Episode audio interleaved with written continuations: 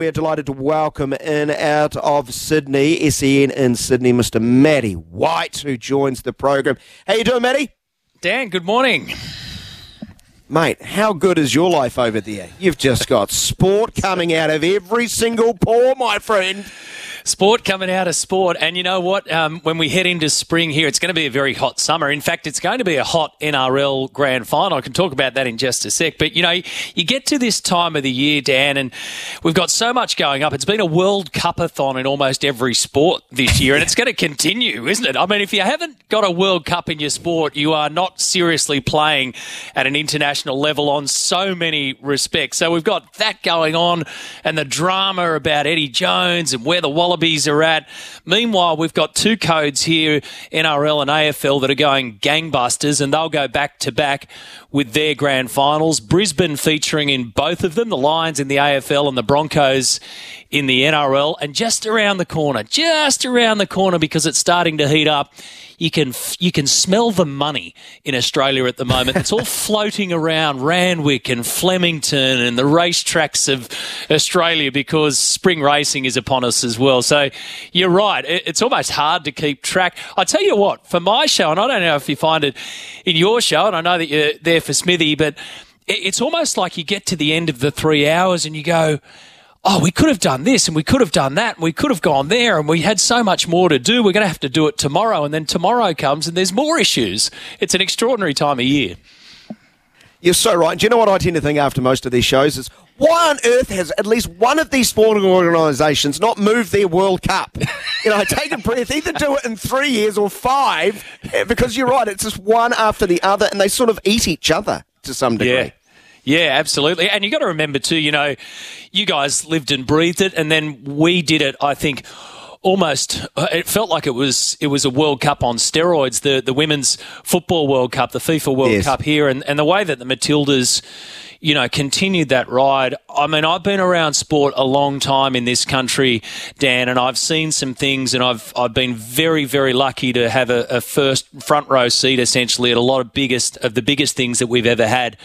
I can't remember a time when Australia united. In fact, I can, and, I, will take you back exactly 23 years, almost to the day, because for those of us that were around in Sydney when Sydney had the 2000 Olympic Games, the feel behind it, the the surge of, of pride and nationalism around it, the Cathy Freeman story, it was a story every day. We hadn't seen that to the extent that we did with the Matildas. And that seems like so long ago already because we've now rolled into another World Cup in the Rugby World Cup, and you could not find a, a different end of the spectrum. Australians yes. are over it, they can't understand it. They were so in love with the Matildas. Um, yet here they are with the Wallabies, and they're just sort of going, oh, what a complete and utter mess. It's extraordinary how quickly it's turned around. Well, Aussies love winners. Uh, yeah, absolutely do. Man, there's, there's no shame in hiding from that. And, and Australia are up against it. They, they look like they were. Uh, they didn't have a lot of weapons to take to uh, this World Cup, but falling flat on their face at the group stage um, is unforgivable. But I'd like to know what's been the reaction in Australia. Has it been vociferous? Has there been a lot of interest? Or dare I ask about, and, and this is what I suspect and worry most about, that there's general apathy that no one does really care at the end of the day, which I think is the most worrying sign for any sport to be in. Well, funnily enough, rugby got over its apathy problem going into this because of Eddie Jones. And because of Eddie Jones, they now have quite a predicament. Is it apathy or is it just complete and utter distrust and lack of interest? So, this is the extraordinary thing about where Rugby Australia is at at the moment. And you're right, the, the reaction has been crazy. It, it, really has. It's it's been quite damning at times. Um, the people in the firing line are Eddie and Hamish McLennan, who's the chairman of Rugby Australia, and we've got to remember that Eddie Jones picks the fight himself. That's what he does. We, we know that. We've known that for a long time. He's been around the world doing that. And Rugby Australia knew that because they loved the hype as much as Eddie because they didn't have any hype. They were in a position in this country here where they had to do something to make some noise. Now, Eddie made the noise.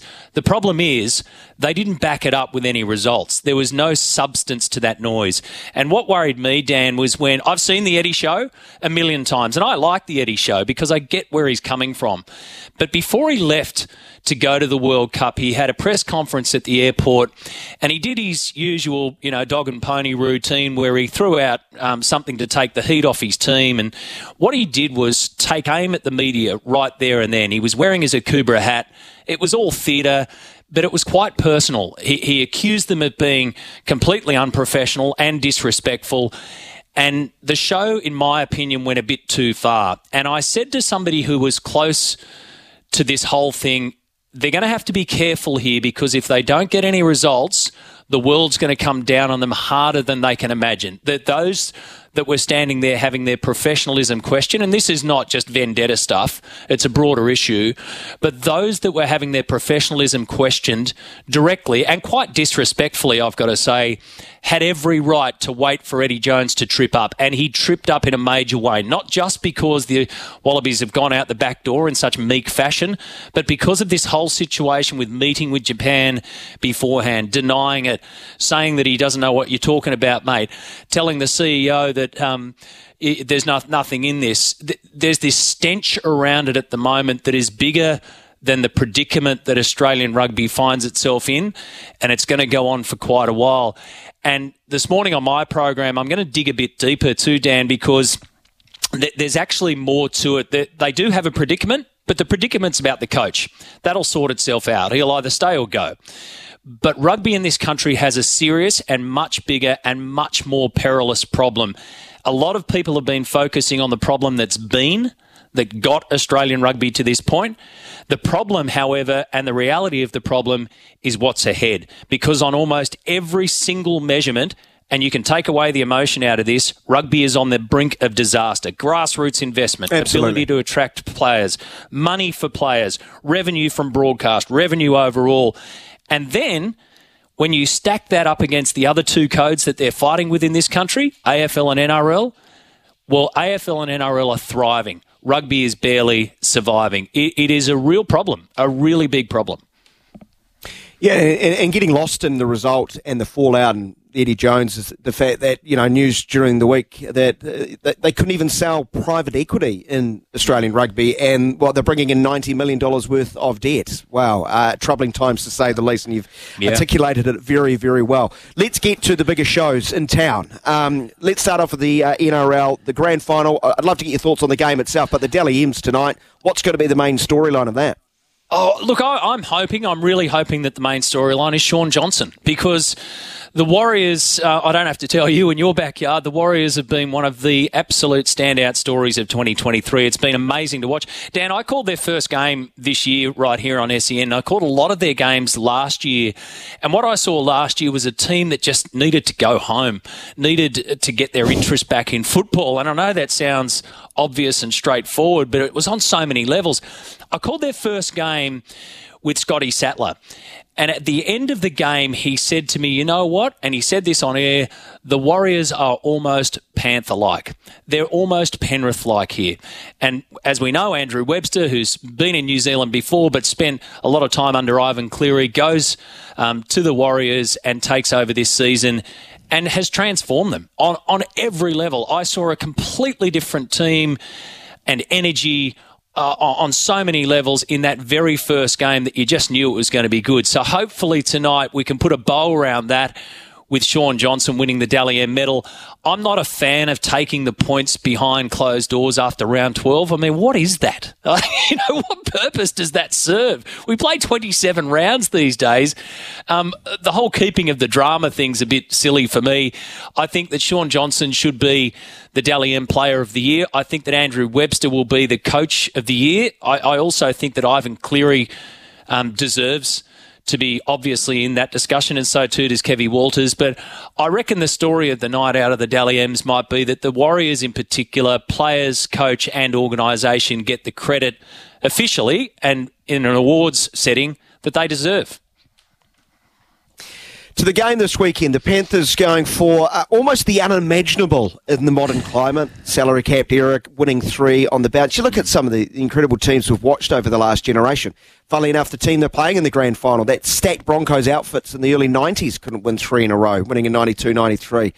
Uh, just, just remarkable going for three in a row, four grand finals, of course, in a row.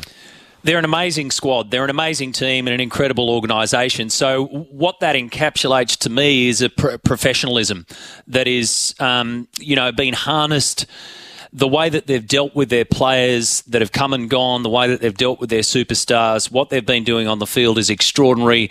This is years and years and years in the making. This is junior footballers coming all the way through to the highest of high grades and achieving at the highest level. Um, the challenge for the Panthers has been how do you keep that going? Because once you get to the top of the mountain, the only way is down.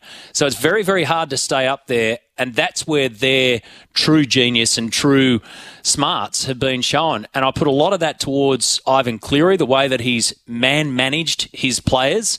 It's interesting, Nathan Cleary, who's been, you know, the most dominant player of the last four or five years, at the age of 25, when you go back through the last few years, he hasn't played full seasons. He's been suspended, he's been injured, he hasn't played full seasons. And I actually think that that's come back to be a positive for them because when finals comes around, uh, come around, this guy's fresh, and they've managed to do that by fault or design and work that well. So one side for me, you've got this ultra professional, incredibly well oiled, slick machine that is the Panthers that have been there and done it before.